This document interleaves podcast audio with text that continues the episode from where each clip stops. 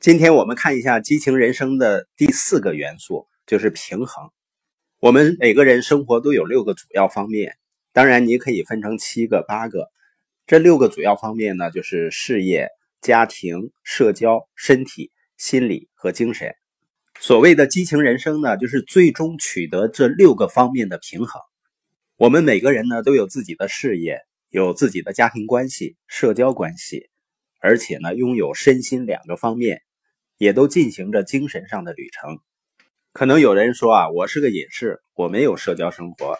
其实呢，他们还是有社交生活的，只不过呢是不大好的社交生活而已。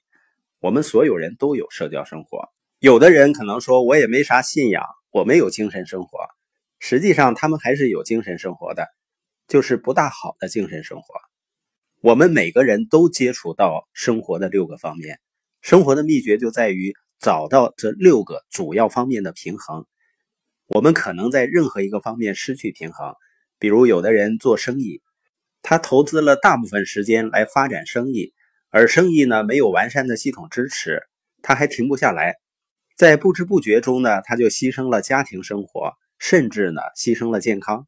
有一天呢，他会发现他曾经做出来的抉择是错误的，他忽视了家庭关系，来换取。他以为是家人或者自己想要的生活方式。曾经有一个健美运动员，两次呢被选为北美先生。他把自己身体的肌肉啊练得特别发达。我们常常说要练出六块腹肌，那这个人的肌肉呢就简直难以想象。他不但有六块腹肌，而且能够控制这些肌肉上下运动。他运用肌肉就像在钢琴键盘上弹奏一样，他能够让腹肌一次向上运动。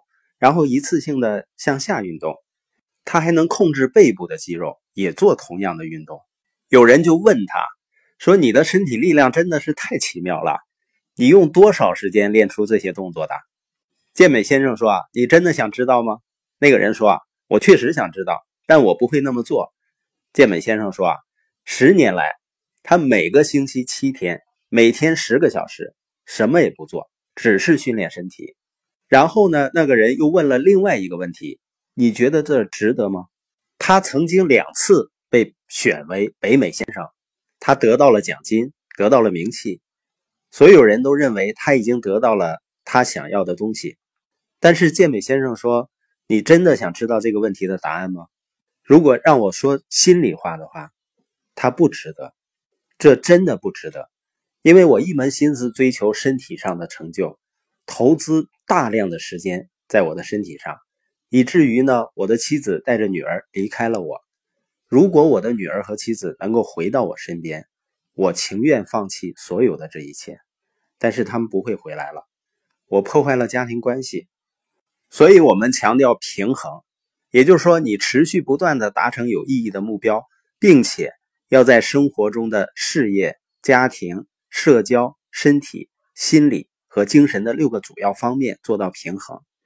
当然了，每个人的情况不完全一样，可能有的人呢，在人生的某一个阶段需要投入大量的时间去发展他的生意，但你最终的目标是追求你的生活平衡。这是为什么我们要建议人们一定要去做那些有完善系统支持的生意，因为不管你做什么类型的生意，你提供什么产品和服务。只有有完善的系统支持，你生意里面有优秀的领导人了，你的生意就能够实现自动的发展，从而呢，让你获得时间和经济的自由，就能够真正的实现在生活的六个主要方面达到平衡。